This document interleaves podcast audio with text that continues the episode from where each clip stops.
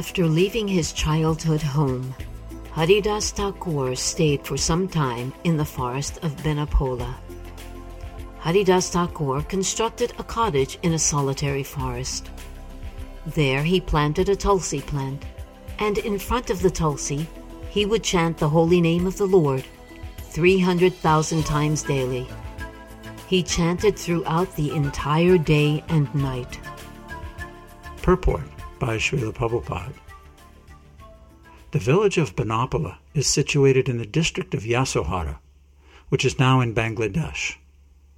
From his personal example, we can understand that chanting Hare Krishna Maha Mantra and becoming highly elevated in Krishna consciousness is very simple.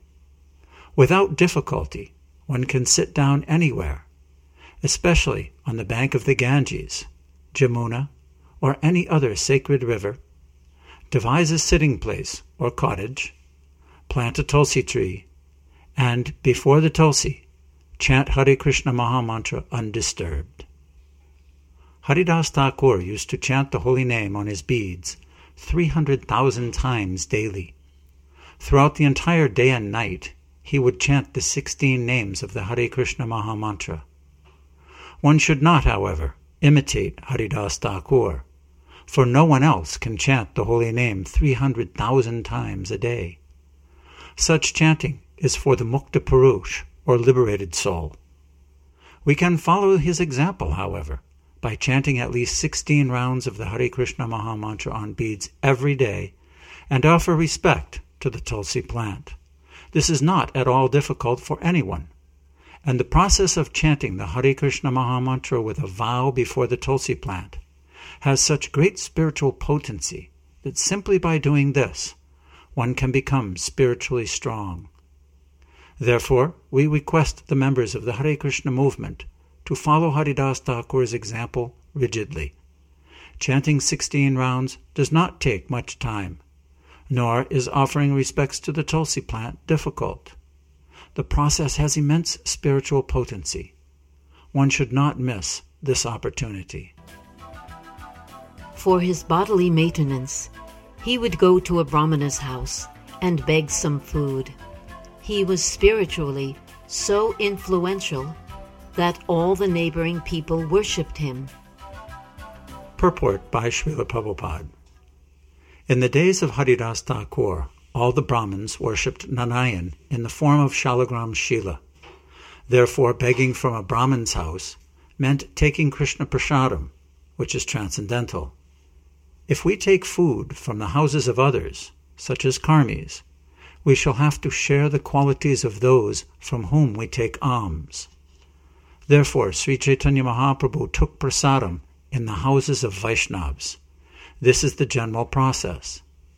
The members of the Krishna consciousness movement are advised not to take food from anywhere but a Vaishnav's or a Brahmin's house, where deity worship is performed. A landholder named Ramachandra Khan was the zamindar of that district. He was very envious of Vaishnavas and was therefore a great atheist.